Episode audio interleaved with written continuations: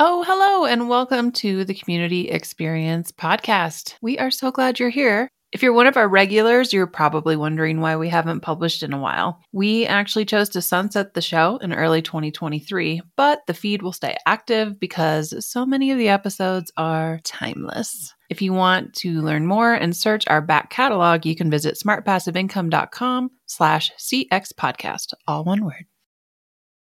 Oh my gosh, we could talk for like an hour about how to price your work. Like, what is asking what the value is of your own work? Because that's a struggle for everyone, I would assume, you know, because you're like, ooh, am I worth that much? The answer is usually yes.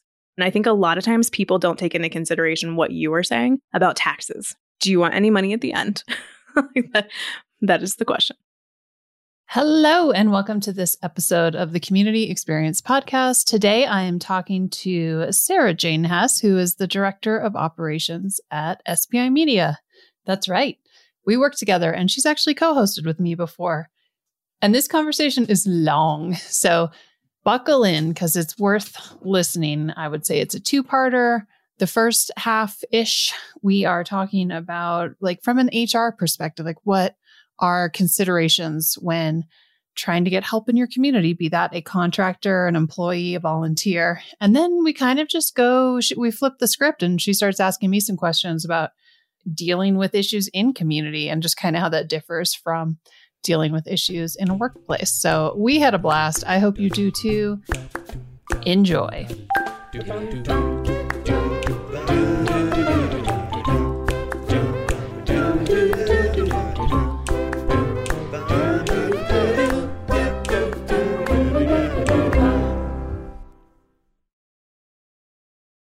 Welcome to this episode of the Community Experience. I'm here with my work bestie, Sara Jane Hess, who's the Director of Operations at SPI Media. Hello, friend. Oh, hello. Thanks for having me back. we are already giggling. We're going to have a blast. I hope you equally have a blast, dear listener. So, why is SJ slash Sara Jane here with me? I badgered her until she agreed, but also she has a little bit of experience in HR. Would you like to share that experience real quick so people know you're legit? well, sure. I would love to give evidence of my legitness. Excellent. so, I standard procedure, right? Standard procedure. Let me pull up my HR card. no, I've been working in an HR capacity in some way, shape, or form since 2016, all in like really small businesses, startups. And I recently got my SPHR certification, which is a senior professional in human resources. I don't remember what it was exactly. SPHR. All I can tell you is it was six months of really intense studying and a giant exam at the end. so yeah, and the kind of exam where you like go somewhere, right? And they like yes. watch you. Yes, a hundred percent. Testing center exam. Yep, they're like there are ten cameras watching you. Don't be nervous. okay. Yeah. You're fine. You're totally fine. Thanks, Gary. I appreciate that. Here's a list of contraband. Yeah. well, congratulations on passing. It's a big deal. Anybody who doesn't know, it's a big deal. It's like thank you. An MBA, but more useful. yeah, it's it was huge. I don't think I was fully prepared for how big of a deal it was going to be and how much effort it would take. It took me a few weeks afterwards to like get used to not studying every single night and weekend. Really glad I'm not doing it. Yeah, as someone who lives in the same state as you and likes to hang out with you in person, I found it very inconvenient. yeah, I didn't see you for ages. and even when we did, it's like, can we hang out? And you're like, well, I'm going to study for hours. And then sure we can go do this thing. And then i'm going to go home and study. And i'm like that's really inconvenient for what my agenda is. But just kidding. For was, my plans? We yeah. we made it work as as you do. It helps that we don't live that close together i guess so. It's true. Otherwise i probably would have been i probably would have been an honorary sphr like well i'll help you study if that means we can hang out. Oh yeah you would have known all of the flashcards for sure so anyways yeah so um, i wanted sj to come on and talk about things that I see a lot in different communities that questions I get a lot of from different people building community and like how how nice to have some in-house expertise to answer these questions for us. So I'm just going to throw scenarios out. Yeah. And we'll see how SJ does and then we'll tell the testing center. Just kidding. yeah, so I think a lot of us are in roles in community where let's start with the like the entrepreneur side of someone has launched a community to be a part of their business. And so they're running it like it's bootstrapped, right? And then you get to this point where you're like, I need help. And so you start looking at hiring and you start looking at hiring someone to do, say, like part time community work. And the kind of common go to is contractors. And I know at SPI and your past roles, like you've hired, managed, and released many a contractor. So what advice would you give someone who's thinking about this and what, what are the things they need to consider when looking for contract work specifically? yeah. So a lot of a lot of things to consider. Yeah. Um I think I think one is the first two that come to mind is gauging how much help you need. Like how many hours a week do you need? Actually quantifying that so that you can turn that into a very communicable need. So, figuring out how much time you need per week and then also figuring out your budget. How much can you pay someone to do these things? And a lot of contractors work on an hourly what's that called? I don't know. They work hourly. So they get paid hourly. And I know we do a lot of that with our contractors here as well, where it's like, I don't know. Jillian works 10 hours a week at $50 an hour, you know? And most of the time, the contractors are dictating what that cost is, what their hourly rate is. So if their hourly rate is more than what you are expecting, then you're probably going to have to either downgrade the number of hours that you need and kind of calibrate that or keep looking for a different contractor. I know that one thing to take into consideration too is where your contractor is located if they're in the US or if they're abroad, because that has different tax implications. I would highly recommend using a system like Gusto, like a PEO to help you track and manage all of your contractor payments.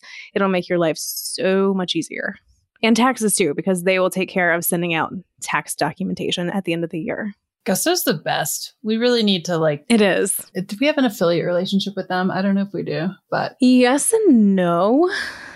they don't have much of an affiliate relationship or like an affiliate program. Yeah, they have like a referral program, right? Yeah. Mm-hmm. Yep. It's like you get like a hundred bucks if someone signs up. Yep. Yeah, and I think it's like a gift card form. So yeah. Be right back. I'll, I'll get my personal gusto. No, I'm just kidding. Just kidding. HR's here. What did I say? No. I heard nothing. Well, yeah. Uh, joking aside, Gusto's amazing. And I think so. One thing I know people get caught up on is say, and I often recommend to people looking for part-time work in their community that they just need another set of hands. Sometimes hiring from within your community is great because you already have someone who's kind of doing the, you know, doing the job. And so you can hire someone. And that means they don't know much about contracting. There are rules. there are quite a few rules that a lot of companies do not follow.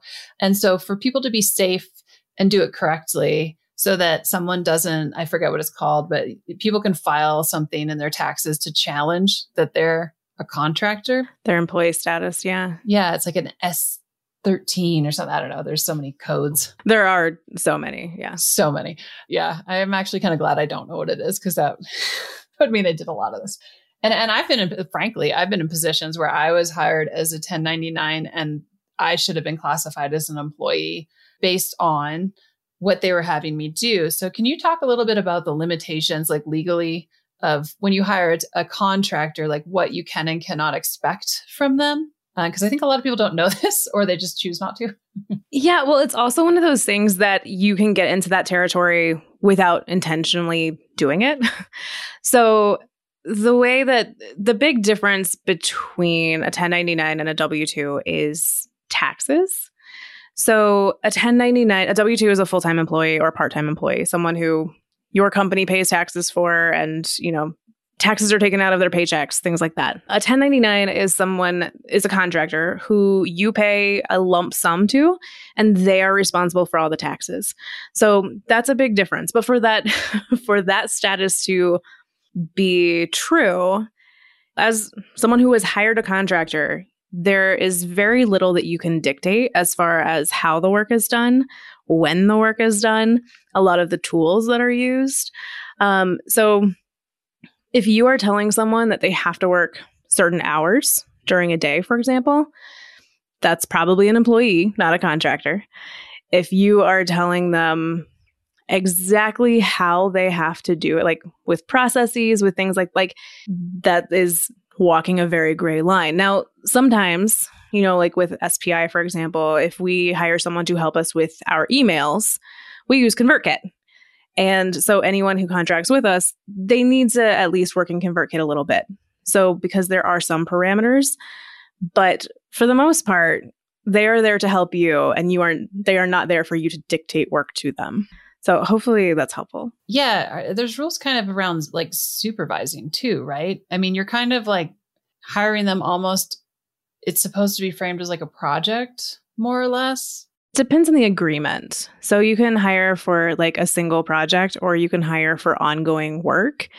At SPI, we actually use two different kinds of contracts we have an overarching like this is our contract to work together at all and then we have essentially a project schedule that is it outlines the specific type of work that is included in the contract also if you are asking someone to do something outside of that contract then they don't have to do it because that is not what they have agreed to do they can tell you no, or you can also renegotiate a contract if that's something that you want to put in. But you should always honor a contract, always. I'm curious. So I'm sure, I'm guessing our contracts that we use are kind of like we have a boilerplate version from our our legal team, who we also aren't they also contract with us?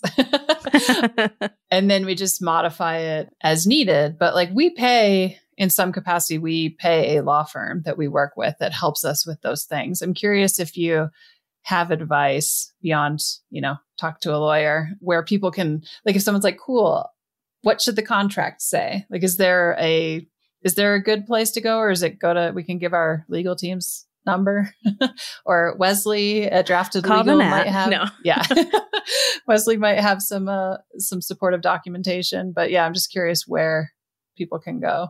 So this is one of those questions I'll be very careful with because you you have a couple different questions in there. So one of them was what to include in a contract. I will list off a few suggestions, but they are not meant to be all encompassing. So please don't take this as gospel truth. Here here's the mid-interview disclaimer that this is not legal advice. Not legal advice. No. Yeah, you need to go figure it out on your own. We are just offering some opinions. Continue. Thank you. I appreciate that. Our legal team probably appreciates that too. So you should definitely declare who you are, who the contractor is in legal, legalese language. You should always state the rate of pay that you are paying them, and then very clearly outline the work that is to be done. It's always good to, good practice at least, to lay out how this person should invoice you and how you're going to pay them. So I found that setting more expectations and putting more information in is way better than not having enough. So you want to try to answer as many questions for your contractor in that contract as possible. And I know a contract can sometimes be at such a pain. I'm sure if you're like one person, you know, running a whole business, you're like, oh my gosh, do I really have to do this? I will tell you that it will be worth it because the contract is there to protect you and the contractor. It's not just one sided. So always have a contract. One thing that I will say is if you work with a legal team, the nice thing is that if you can get that template, then you can continue to use that throughout. Like you get it once and then you can edit as needed, which is kind of nice. All the heavy lifting is done up front and then you just make small changes on your side. For someone who doesn't have a legal team, I would maybe look into something like LegalZoom where you can get advice. I know that a lot of places like that will have templates that will actually they'll help you get started at least. Past podcast guest, and I don't know the we'll put it in the show notes, the actual episode number, because I don't have that kind of memory. But Wesley Henderson, who I mentioned earlier, he's also an SPI pro. If you go to draftedlegal.com backslash shop, they he does have an independent contractor agreement. What I like about this over LegalZoom is he's a, like a, a human lawyer based in South Carolina, but you can also like talk to him a little versus LegalZoom's a little harder. So I'm just going to throw that out because Wesley came on the podcast and is a delight. So there's an option or LegalZoom. I say LegalZoom just because it is so popular and people know about it. But anytime that you can work more closely with like a human being, I would always recommend that. Yeah, so definitely, yeah, check out Wesley's website. Check out Wesley. You're welcome, Wesley. Just kidding. No, he's great. And I think in that episode there was a deal for listeners. Oh, so go check it out. We'll definitely we'll try to that in the show we'll notes. try to like dig all that up. Thank you, team. Well, and just as an aside, because I think a lot of people, it's like, oh, I just want to hire someone for a few hours a week. I don't want to spend 500 bucks to, like with a lawyer creating these things. But if, one thing I've learned working at SPI and working with a lot of people with small business and kind of the bootstrap model, talking to a lawyer is a really good idea. Like having a you know, even if it's just like some sort of package that they help you get your business going and it includes some templates and whatnot, that's cheaper. It's so much cheaper than, and you never think like, oh, well, that won't happen to me. It could. Like, there's a lot of messy, messy things that can happen. And having someone like that that helped you and can help you is not terrible investment. It is a fantastic investment. And I will even say here's my turn to do a plug, which is our legal team, Stansbury Weaver, which I'm pretty sure you can find a link to them on our tools page. They are great. They're based in Columbus, Ohio. They are lawyers specifically for small businesses and entrepreneurs. The way that they price things is a fixed cost. So you tell them what you need, and then they say, okay, here's a, a cost that will cover all of that. And if we go over that cost, then like that's on us for not, you know, calculating that more accurately. They're fantastic. I've worked with them for years through the business and even like on a few personal things too. They've been really fantastic. Man, we're just we're given all the all our Rolodex of people this episode. They are great though. Right? Call this person. Yeah. well, and I I really like their pricing model. You know, you're talking about like small business owners who might not have a lot to work with. Not having an hourly rate is great for legal because so many legal things can quickly get blown up. So having like a, you know, a templated like set limit that could be very beneficial for an entrepreneur. Yeah, I love that. So just uh, kind of an aside from the main conversation, but are there other so I think like having just a contractor template is super valuable to anybody going into business because there's a good chance you're going to use it. Are there other templates do you think if someone was going to call old Stansbury Weaver, old Stansbury you know, Weaver, and be like, I need a collection of templates? Yeah. Oh, that's such a good idea. I love it.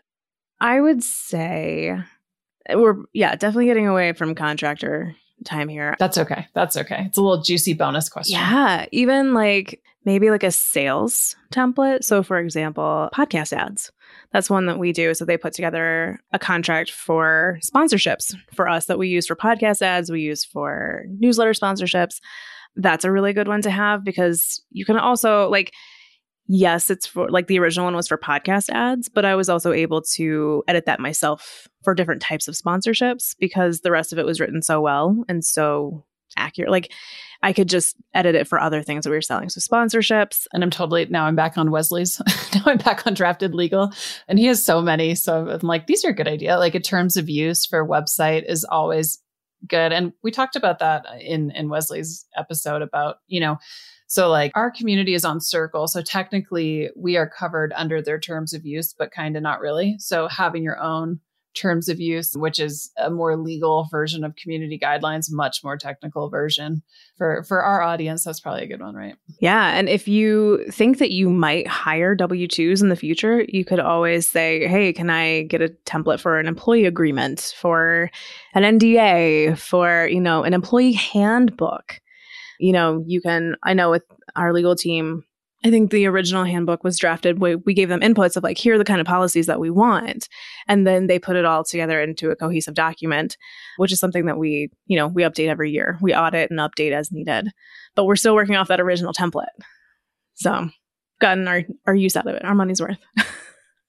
all right. So let's get back to contractors. Cause again, I think that's a huge part of growing a community. So you you know, you have your agreement that you've signed the contract and it kind of lays things out.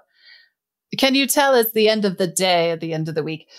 Do you have some like you need to do this sort of onboarding, these sort of check ins? Let's start with hiring, like onboarding, and then just like day to day general. Yeah. Oh my gosh, such a good question.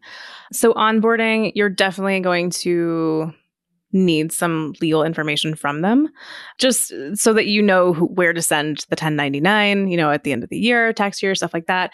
I think onboarding them to whatever systems they are going to be interacting in especially a community. Like you can't just say okay added, added you to the community. Have fun. Like they need to be shown the ropes. You know, like here's the community, here are the different spaces. I'm obviously in your territory here. But, you know, on an ops side, if you use anything like Slack, like you need to add them to those systems and then walk them through. I think one of the biggest things that can help you answer this question is by using a bit of empathy and saying, if this were me, what would I need to feel prepared and to get what I need to do this job? That's all onboarding stuff. I think setting expectations is also huge. So having a touch points, not just when they like when they start to set expectations from the beginning of, hey, you have agreed to do 10 hours a week. So I'm going to have you track your time or, you know, however you decide to have that accountability in place is big, but then also having some kind of touch point regularly. So maybe you meet on Mondays and you say, Hey, here's how last week went. Here's what I'm expecting this week, or here's what's, you know, I have planned, things like that. I don't think that you should ever hire a contractor just like an employee. You should never just hire them and then just expect that they have everything that they need without checking in even if they're a one of your like top community members which i think that's that's something in this situation like if you were to hire someone who's in your community like one you're going to have to really there's risks with that. I mean there's benefits in that they understand your brand your community they kind of know their way around they know how things work right? You have to be careful because those people can easily turn uh, you know a little bit of power is a dangerous thing and people you don't know what how they're interacting with people in in ways you can't see. So off the platform dms that kind of thing. And so you want to make sure they're good. And that might even mean like asking other people in the community like hey how's it going with michelle doing this job? Is, it good? And hopefully you know you have enough community trust that someone will be like actually. Um, or hopefully they'll be like it's amazing. But even just really working on like hey it's a little bit different boundaries when you're working now. Like you're not a user or you're not a member anymore. Like you are, but you're not. So you have to really keep that in mind. Also, I've found it's funny because a lot of times you'll people will come to you and be like, I want to help, I want to be a part of this. And often it's more in a volunteer capacity, but this can happen in a paid capacity too. And whatever, whatever it is, there's some sort of just magical curse in community where someone will say that and you're like, okay, let's do this. And you spend time setting them up and then they just disappear. So that is, I think, with a like a money on the table contract, like it's less likely, and you can technically like terminate the contract. If you're t- thinking about volunteers, like be prepared for that risk because they have no reason to like. There's no incentive as a volunteer other than intrinsic motivation. So something to think about. That's a whole other conversation, though. Oh yeah, well, I think too. Um, you know, the setting of expectations of being very transparent and calling it out of like, hey, you are a user. Now you are moving into a different role. It's going to be different. I think laying that out from the beginning, you're probably going to have more success moving forward if you have that conversation at the beginning. I would even frame that as like if you're interviewing, right? Yeah. Even if you yeah. know who you want to hire, you should still, I would say, do an interview. And I'm sure you have thoughts on that, but specifically to say, like, hey, this is going to be different do you understand that? And like what questions do you have? Are you okay with that? And really really address it because one person feeling disgruntled or taking a power trip or turning into like the mod cop you know can really can really damage your community to the point of it being irreparable frankly. I've seen it happen. I was going to say have you have you had that experience? Oh my god yes. The dumpster fire stories i could tell you yeah, I have. And especially if less so with paid, again, it's usually volunteer. And this is why volunteer programs are great, but you have to have, I would say, almost like more guidelines and expectations in place because it is very easy for someone who gets a little taste of power and then you have to reprimand them in some way to go rogue and like with a vengeance. Yeah. I could see it though with contractors too, because it's not like, let's be honest, they're not like paying for their entire life with that. And if they're kind of doing it because they thought it would be fun and then they get a power trip and then you have to talk to them, like there are very real instances where that person ends up being banned from your community because it just goes wrong. Here's a question for you. With your past experiences with the volunteers, has there been any kind of a contract in place with them? Like even just for volunteer work? Yeah. So, in simple terms, yes, but I would say legally they were always pretty weak. And like these were at like large companies that had I, I wasn't in full control, right? So if I could do it myself and if I could do it over and, and be in charge more, um, I would say invest in the same kind of contract as someone you're paying for volunteers. And the NDA is a pretty big one too, because but the the nature of these types of volunteer experiences, they get to see a lot more behind the curtain. And that's part of the incentive often. And it's great that's great. I think it's wonderful.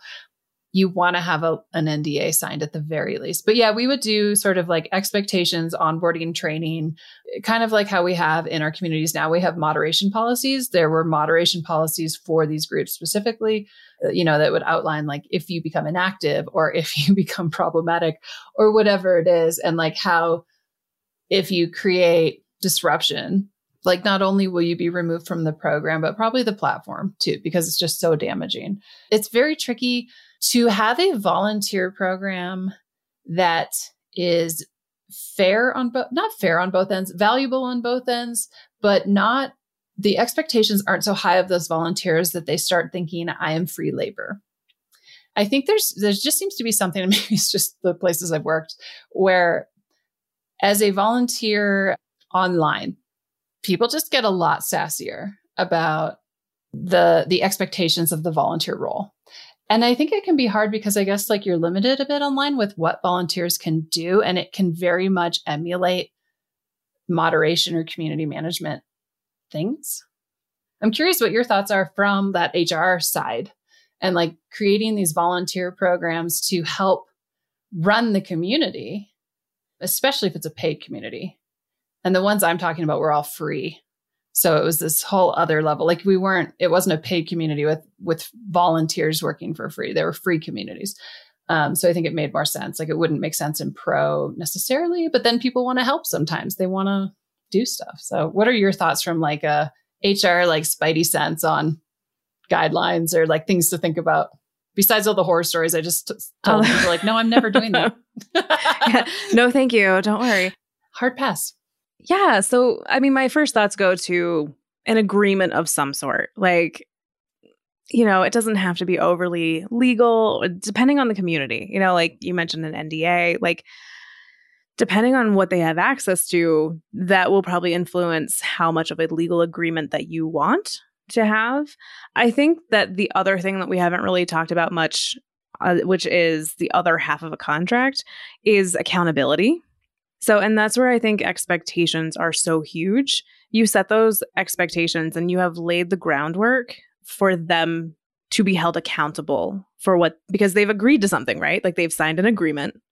The expectations are there. And then you can very easily go to them if they are not meeting those requirements. You say, hey, this is what you agreed to. Since you are not doing this, like these are the repercussions of that. So if they see you holding people even even themselves or other people accountable people in their same position like you're probably going to have more success with them because they know that if they step out of line like you're going to call them out on that. But i think accountability is huge. And i know we've had several times with contractors even on the spi side where i'll say okay here's our contract. And they go whoa this is so much more than I thought it would be. Like this is like this is the real deal. And I'm like, yes. What have you what have you done before? But they take the relationship and the work much more seriously with a contract and also with like if you don't do these things, here's how I'm going to hold you accountable. So setting those expectations early. I have a final question that is not about contractors and it's a total like yeah we've talked a lot about contractors i know i think i really think it's a big part of it and it's a it's a question Well, it's a question I get a lot. And the other question is, how much should I pay them? And that's a very hard question because how much I would charge to do that versus someone who just loves your community that's in there part time and want, you know, like it's, it, it's a big range. And with contractors, you have to think about if you're not, if you're not paying portions of their taxes and whatnot, which is part of the appeal, right? It's, it's more just like, okay, I just pay this money and I don't have to worry about benefits, taxes, and whatever. But that person does, and it's high. I mean, anyone that's done contract work, you should be putting aside, I mean, I 30, 40% to the side, just and and then doing like quarterly, you know, payments. And this is of course the US only. I don't know what it is elsewhere, but you know, it's and so that needs to factor in. Like if your local Target is hiring for 22 bucks an hour, that's as an employee, right? So think about that. And why should this person, especially if they're doing it because they they do they're doing it for money. Like they're not just doing it because they love your community and they're already there and all that. Like let's be real, that most people are going to expect to be fairly compensated. You have to factor in, okay, I should actually like the the hourly rate should be a little higher than it would be as an employee because offsetting some of those costs. At least that's my opinion no, I I agree with that wholeheartedly. I think we could probably do oh my gosh, we could talk for like an hour about how to price your work, like what is asking what the value is of your own work because I guarantee that we that's a struggle for everyone. I would assume, you know, because you're like, "Ooh, am I worth that much?" The answer is usually almost always yes. But you know, you have to take into consideration how much experience you have, what kind of ex- expertise. You know, I would imagine that like depending on the community too. You know, if you're someone who just has joined and you're there for fun and, you know, I don't know, maybe it's a community for ice cream lovers. I love ice cream. I make ice cream every once in a while, but I am not an expert ice cream maker. I am not Jenny who makes the best ice cream in the world. So like I'm not going to charge as much as if I'd been making ice cream my entire life, you know. Also an ice cream community actually sounds a lot of fun, like a lot of fun. It's making me, I don't even like ice cream and it makes me feel hungry. I know, right? Yeah, but but you know, considering your expertise and the subject matter that you are going to be working in, these are things you have to take into consideration. I know I'm a big proponent for people charging what they're worth. We had a, a contractor who I absolutely love with SPI who gave me a rate that he wanted, and I was like, "Can I pay you more? can I, can I just up that a little bit?" But yeah, it's you know, pricing is is the hardest thing you will do. And I think a lot of times people don't take into consideration what you were saying about taxes in the US at least. Yeah. If you want them to it, it to be worth their while, yes. Yeah. Do you do you want any money at the end? that, that is the question. I think it's important to if there's someone you want and the rate is higher than what you were thinking, like they may also be able to do the work in less hours. Yes. Oh, that's absolutely true. I charge a, a rate that I would not recommend anyone hire me to be the community manager for them, like doing that.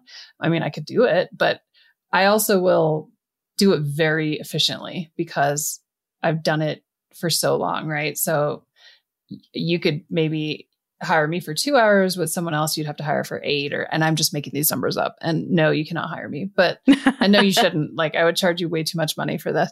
And i think really like you touched on the like the ice cream community. I actually think for most communities the skill set is more the actual community management than the topic expertise. Oh that's a good point. Only because like you're not hiring someone to be the expert. If you are that's a whole different conversation and a whole different pay grade.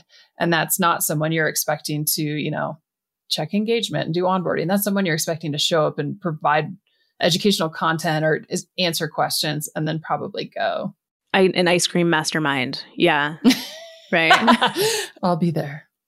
Yeah. Okay. Well, maybe we'll have to do this again to talk specific pricing because you're right. That's something we cannot do. And a couple minutes. Are so many topics that we could spend a lot of time mm-hmm. on. Yeah. Yeah. I think at the end of the day, too, is, you know, if you have a range and you can look, due diligence, right? Go look at the freelancing websites where you can hire people. It's usually project or hourly. Their prices are usually a little higher because they have to offset. It's like Airbnb, right? Like they have to offset the the fee. Like Upwork is a good example. Yeah, but you can kind of get an idea of what people charge, and usually those people have more experience, so that's something to keep in mind too.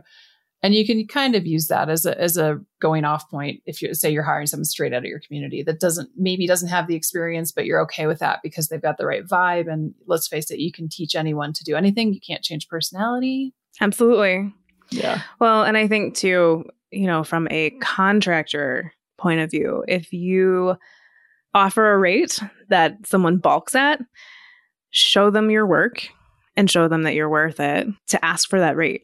So, from an HR perspective, so most communities are made up of strangers that have a common interest or goal, and they find themselves together in this community, whether it's paid or free. Now, these are people in a group in some capacity, and they start fighting.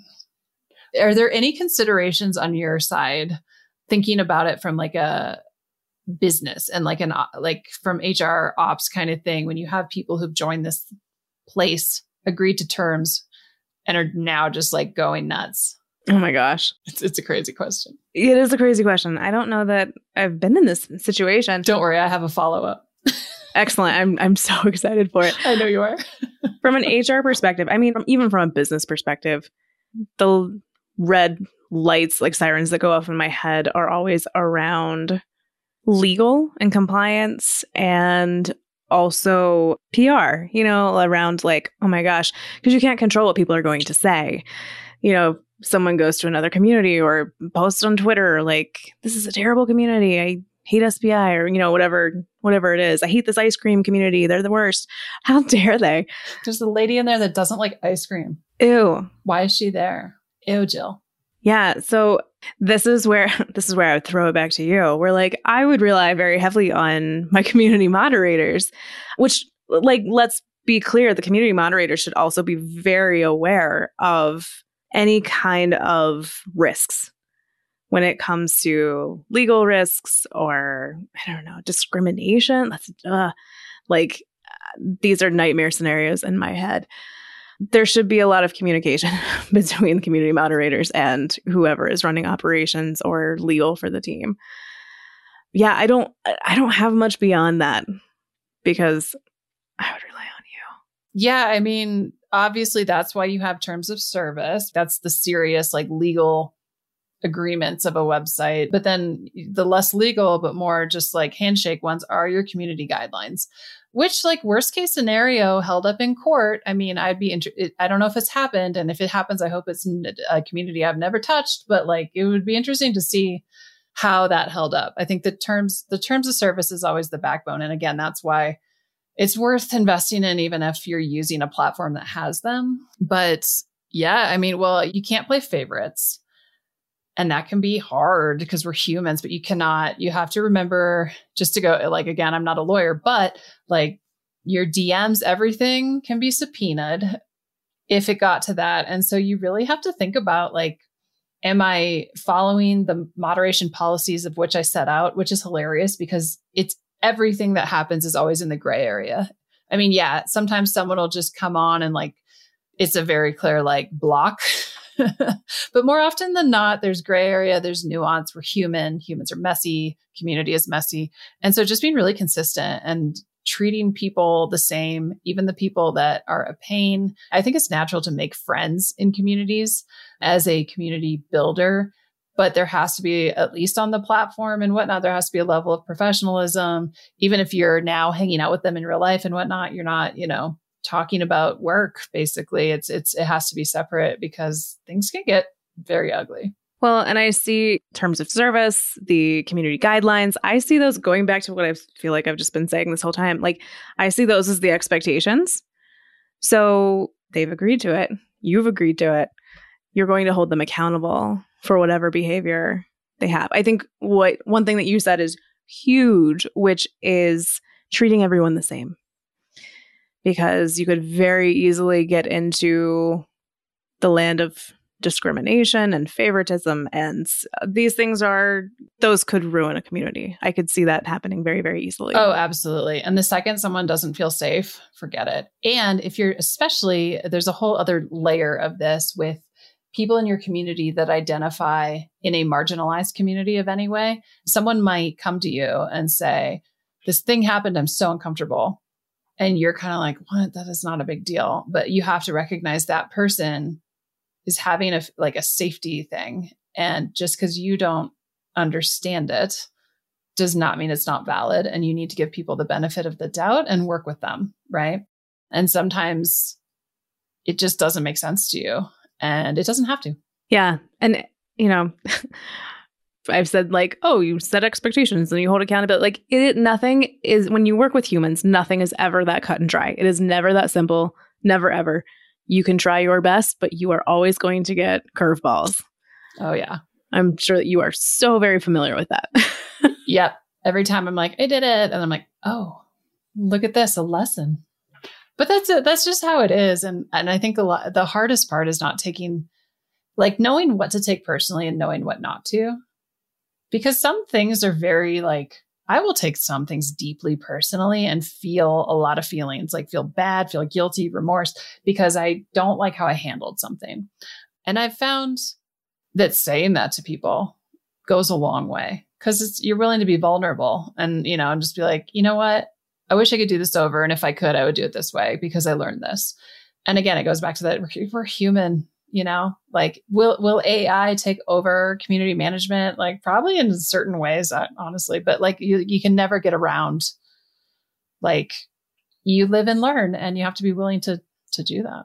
Yeah so i i have a question for you. No, okay, now yeah, like yeah. hearing you say that as the director of a community not a moderator when you have had volunteers contractors how do you support them when they get in those situations where maybe they're dealing with a tricky situation? Ooh, that's such a good question. Yeah.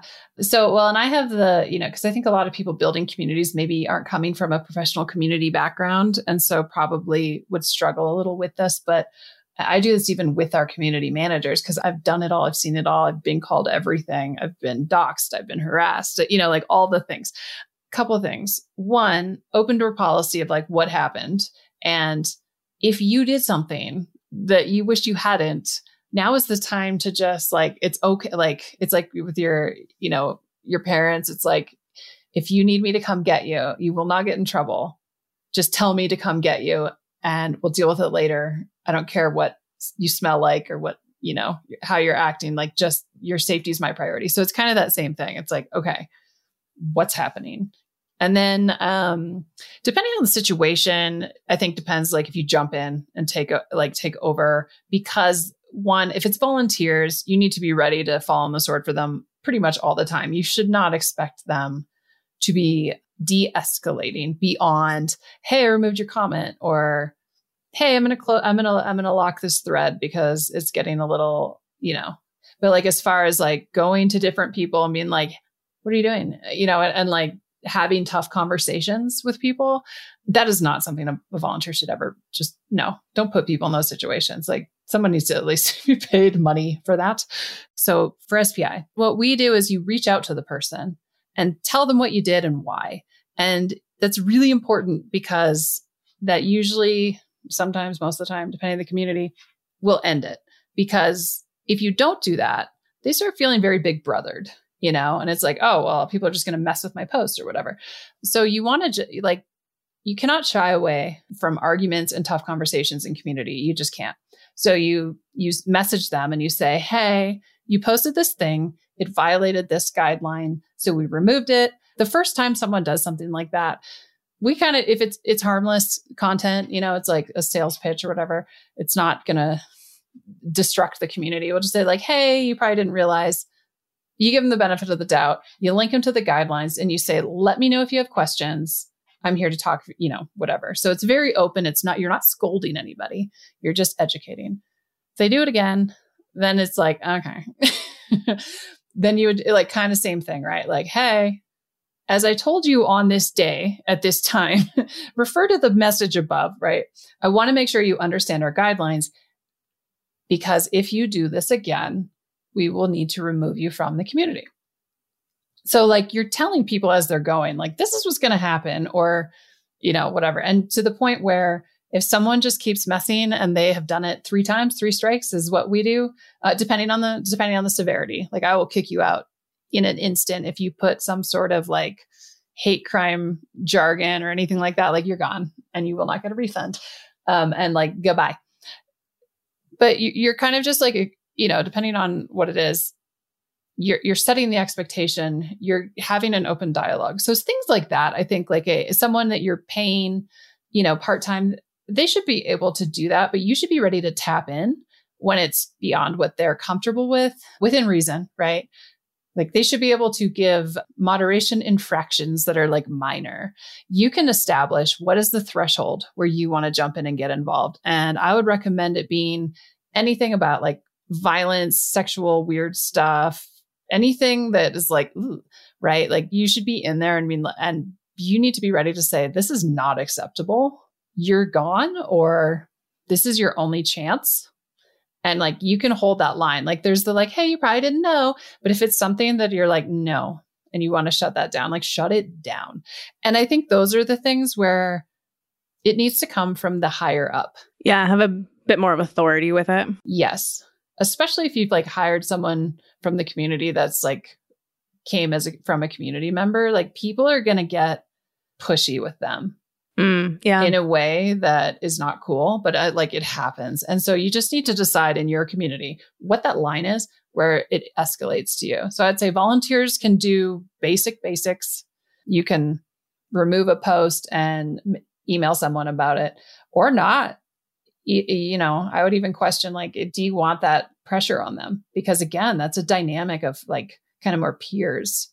And so it is like the hall monitor right? Like people like oh it's the it's the cops mod cops are here. Like they all these dumb like people will like kind of treat them poorly. So i would recommend only paid people do that.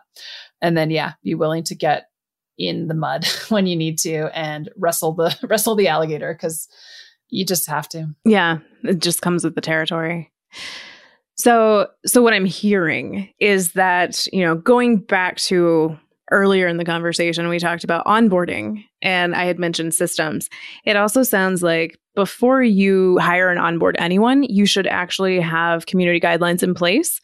And you should also create training around making sure they understand those guidelines and then also understand what to do, like the user manual, essentially, right? Like, oh, the troubleshooting part of your user manual going, oh, if this happens, I need to do this. Like, it sounds like there is a lot of training that needs to happen to set this person up for success. Yeah, I think it's more than just like, how do these systems and tools work? Like, how do I remove a comment? Like, yes, but then what's the follow up? And even creating like templates for people to be like, here's what you send someone when you're removing a comment and it's the the basic like hey you and then you just add in the details like you did x so i am doing y you know? Yeah there's there's definitely i think a lot of people are like oh i'm going to hire someone so i have more time but you have to realize you're going to put a lot of time into that. I was about to say so it sounds like a lot to put together something like that document. So now i'm wondering who the host of this show is because i'm asking you the questions but let's say that you're someone who needs to develop this because you're going to hire contractors or have volunteers. Is there, you know, we talked about templates with a legal team. Are there templates that exist that would help someone create community guidelines or prepare this type of training that is needed? Publicly available? I'm I don't know. Hmm, okay. I mean, I've done a community guideline workshop in SPI, right? But I haven't done it publicly. Maybe maybe I'll add it to my website. Yeah, is that a workshop that maybe exists in the all access pass? It will. okay. Yeah. I mean, actually, I could add that to all access. Yeah, I, I I'm sure a Google search would provide some guidance and there might be someone out there that's done this and has all this available for people but i think for at least for right now it's important just to realize like that's part of it you know and plenty of people have hired and and by the seat of their pants figured it out on the go but I think from a less about yourself and more about whoever it is you're hiring, but also your community members, it's much better to just assume the worst and prepare for that, both in legal terms and in fighting and emotional terms. Emotional terms, yeah. Yeah. So, and maybe last thing I'll say about that is it also sounds like this is a living document that you would make. Oh, hell yes. Yeah. As you learn things, they just get added to that that guide? Yeah, I would say so. Our community guidelines, we probably update at least twice a year, like with minimal, nothing crazy, because inevitably it's usually this no soliciting one. That's probably our most common like issue. Yeah. Because people think they can join pro and then have a new customer base. And that's not that's not true. So what we will do is as things happen and we reach out to people and say, Hey, we heard you're doing this, or Hey, we removed your comment and here's why. And people will put, often just push back out of kind of like, huh, you know, or just being like, oh, sorry, I didn't know that's what that meant. And so just getting the context from people, because again, like, you know, I think they're pretty darn clear, but some people don't. And so just listening to, well, what was confusing about no soliciting and what you posted? And they're like, I'm just trying to help people. So that impacts how we look at the wording and we say, huh. Or, you know, it's something that is an ongoing thing in, in our communities, in other communities I'm a part of, I see it happening as well, is this thing I've coined as digital etiquette. And it's just some people don't totally understand. I mean, let's be honest, some humans just aren't good at knowing social cues and whatnot. And that's fine. We all have our thing that we're like really awkward around or or just like can't human, right? Or just whatever the group's doing, it's not the same as what maybe what's expected. It's pronounced online because you lose a lot of nuance. Um, especially in like a forum based thing and Zoom calls, uh, you know, and, and just people wanting to dominate conversations or they're not on mute and they have no awareness that their kid is screaming in the background you know just like whatever it is or the, you know their camera's on and the background is very sus and you're just like eh, maybe you should turn your camera or they're driving.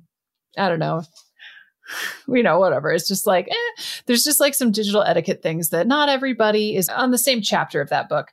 And so even things like that like we've actually added digital etiquette to our community guidelines and it's kind of a new thing. And i think it's just like just these these reminders of you know if you've spoken a lot in a in a call maybe it's time to sit down because this isn't a one-on-one coaching. It's it's it's a it's a community thing and things like that. So I, I yeah i think it's smart to just community is not passive. Expect to audit and revisit things a couple times a year i think is a good i think honestly. Twice a year is good unless something very serious happens and you're like, this needs to change now. But just schedule it like beginning of Q1, beginning of Q3, or two and four, however you want to do it. Just be like, does this all make sense? And I think you'll have a sense based on what's been going on. You'll be like, you know what this, you know what we need to do. yeah, we have, I know for the employee handbook, for example, we have what we call a living version of it, which is throughout the year, we'll go in and we'll like make notes on it of like, oh, when we audit this at the end of the year, like mostly is so that we don't forget about these things. but I would highly recommend a living document. You can't see me, but I'm quoting. I'm doing air quotes. A living air quotes. Document. I did it. I've done it yeah. several times too. We are very cool. We're uh, so cool. Also, new idea for a workshop or a course, which would be a digital finishing school. People can learn their digital manners and etiquette. Does that? I immediately go to A League of Their Own, the movie. I haven't seen the show yet. I've I, I never seen it. Sorry, sorry, I'm a disappointment. I know. It's a great movie. You should go watch it this weekend. But there's this finishing school part, and there's just this line. If this stays in the episode, two people might understand this. But they're at a finishing school to learn to be proper ladies playing, you know, baseball as one does. And uh, the woman is like leading them and going gracefully and grandly, gracefully and grandly. And they're like following her, and no one can see me, but my arm is going up and down. If you know, you know. and that was great because Esther's never seen it. Um, I'm sorry. I will watch it. I will catch up. I just always think of like walking with a book balanced on your head. Yes, they did that too. Yeah, I remember too. my grandmother made me do that when I was a child. Really? And yes. How'd it go? Books are for reading. Um, That's not how you consume. It turns out. Books, grandma. And this is how we are in real life too. And then we create a lot of work for ourselves. Four hours later. Yeah. Yeah. that's also just like, that's community, baby. Like, talk to people, talk to people in your community. And that's how you like create, co create, co create your community. I also think that's if you don't have guidelines and moderation policies in place and you have a pretty tight community, well, bravo, but also like get your community involved. Ask for feedback on guidelines and onboarding and expectations. Do people understand, you know, what what's the point and what's cool and what's not cool? I think that's a very great way to also just reinforce those things. Well, and to give a sense of ownership too to your members. Like, I helped inform these. Which is the point. Mm, yeah. Yeah. Because guess who's going to stand up for them if they helped create them? And I will say that is what eventually happens in communities. If you have good guidelines that people understand and you're very consistent with them, people are watching you.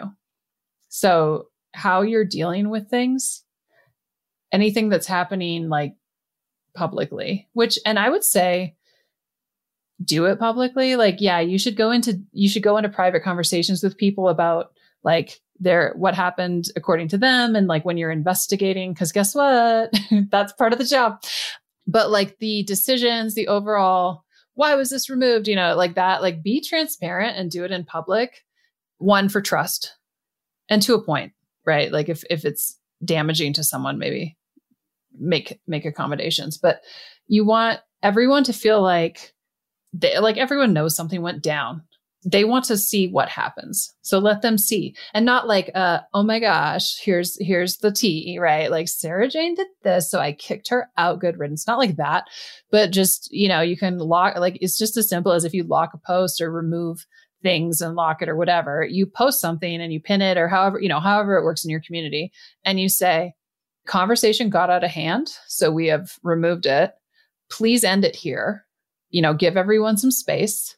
If you are having an issue with this, or if someone is still contacting you about it, contact me and let me know. But otherwise, let's move on. This isn't why we're here. Right. And so just doing that, people will be like, okay. And then if, if, because fights sometimes will continue on into the DMs, you know, depending what it is.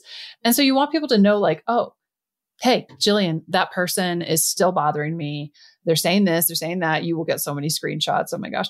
You know, and just like all of that because then like you can still deal with it but the, the greater community knows like oh this is getting shut down. Like party like show's over. You've passed the train wreck. You don't have to watch anymore.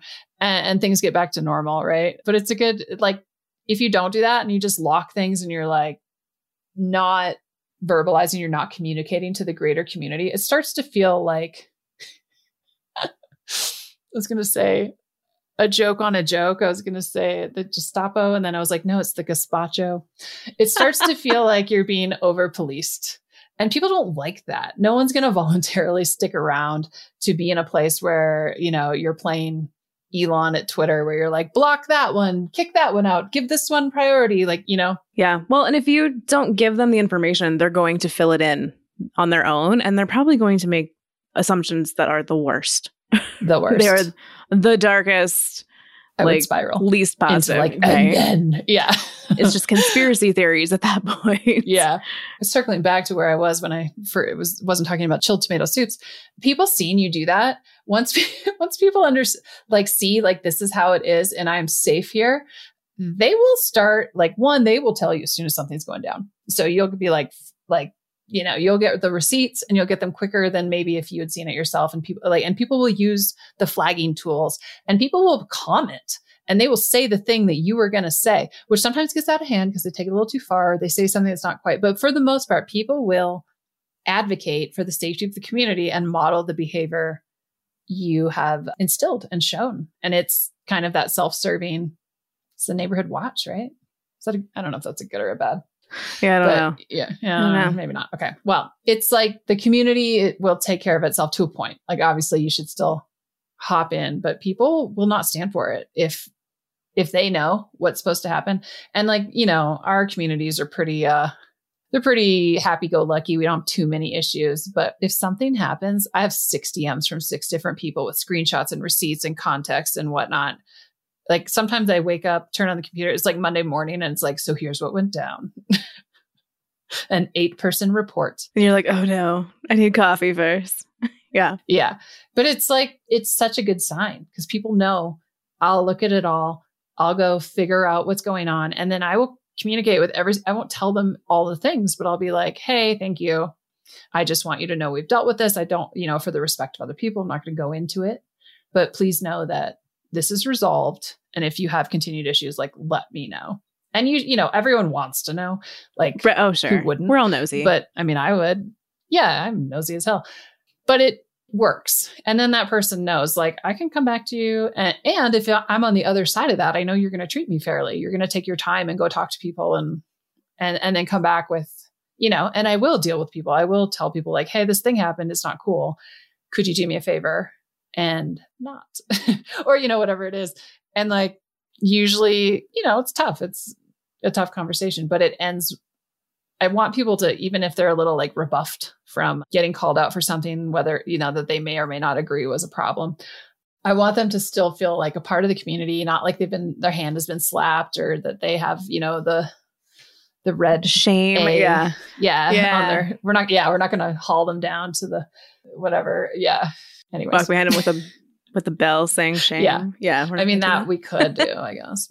But, uh, via GIF, I would do that. no. Probably the safest way. Yeah. Yeah. Right. So, question hmm.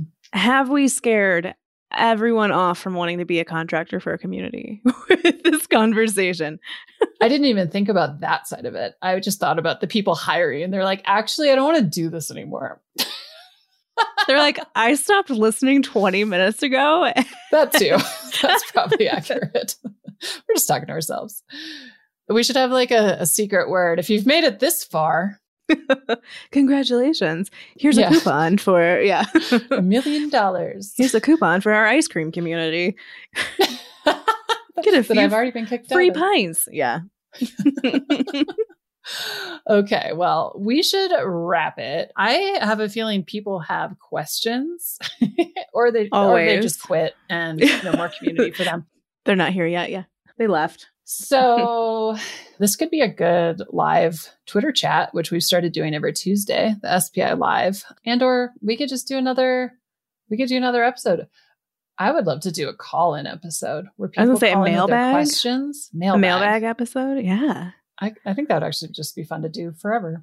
Let's Send just, us some mail and we'll we'll read it and answer the we'll questions. Read it from the mailbag. Yeah. So send us your mailbag, help at teamspi.com. For real. If you have questions, Let's do it. Just just put mailbag CX Pod mailbag as the uh, subject, and we would love to answer your questions. Unless they violate our guidelines, then we will not. So then we will have a very stern response for you. Yes, yes, we will ban you from the mailbag. Just kidding. All right. Well, on that note, it's the weekend for us as of 20 minutes ago, if you couldn't tell. By the time you listen to this, holidays are over, and I hope you're fantastical. SJ, any parting words? Not really. I mean, be good to each other. like that sounds so cheesy, Bye. but like really, yeah. like even going back to to contracts, to community guidelines, just be good to each other. Be fair. Yeah. So, and thanks Don't for having me. Yeah. Ooh, final tip on the way out well, just the tip is we're not even drinking. Walk away. You know, unless, like deal with deal with situations, shut things down. But if someone sends you just a scathing, angry message or like something, or they didn't like how you dealt with something, or you know whatever, walk away. Go outside and take a walk. Come back.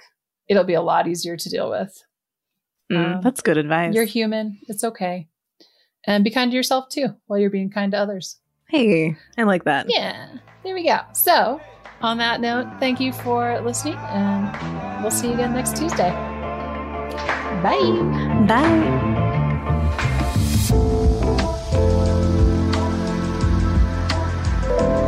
And that's the episode. Hopefully, you made it through. Not too much jibber jabbering, but you know, as we do, everyone has their work bestie, and we had a blast recording. So I hope it was valuable. Yeah, if you're interested in doing a mailbag, I think that would be really fun. So you can send your mailbag questions to help at teamspi.com. And maybe, you know, if we get a few, we'll do a future episode. All right. Thanks so much for listening, and we will see you next Tuesday. If you're looking for the best way to hone your skills and grow your business in 2023, Your search is over. Introducing the All Access Pass from SPI Media, a community powered program to master vital skills, accelerate your business in less time, and access trailblazing resources, all alongside a motivating community. When it comes to learning anything, the research couldn't be more clear. When accountability checkpoints are baked into the experience, goals are much more likely to be met. How much more likely? Well, according to the American Society of Training and Development, 95% more likely. The All Access Pass combines the power of community with innovative online course curricula. It's the education you need within a supportive community that keeps you accountable. But the All Access Pass isn't just a course library with a community attached. No, no. Inside All Access, we've designed specific pathways to lead you towards the goals you want to achieve in 2023. Want to start a podcast or grow a podcast? Want to create a course, grow your email subscribers? We've got you covered. For example, the Income Booster Pathway. It's designed with all niches in mind, and you'll learn how to drive more traffic and income to your business, adding new revenue streams in the process. The pathway leads you through our Traffic Booster workshop and two of our signature courses 123 Affiliate Marketing and A to Z webinars, laying the groundwork for accelerated income in your business. You'll define pillar content, learn passive affiliate strategies, and start running killer webinars. Again, with the powerful community on your side the entire time and bonus materials just for that pathway. And this is just one of the pathways in All Access Pass, with more being added. With the All Access Pass, you'll find the right pathway to take you where you want to go in 2023. Go to smartpassiveincome.com slash all access 23 to take the next big step in your entrepreneurial journey. One more time, smartpassiveincome.com slash all access 23, the number 23. smartpassiveincome.com slash all access 23. I can't wait to see where your path takes you. Your lead host for the community experience is me, Jillian Benbow. Our executive producer is Matt Gartland. Our senior producer is David Grabowski, and our editor is Paul Gregoris. Sound editing by Duncan Brown. Theme music by David Grabowski. See you next Tuesday.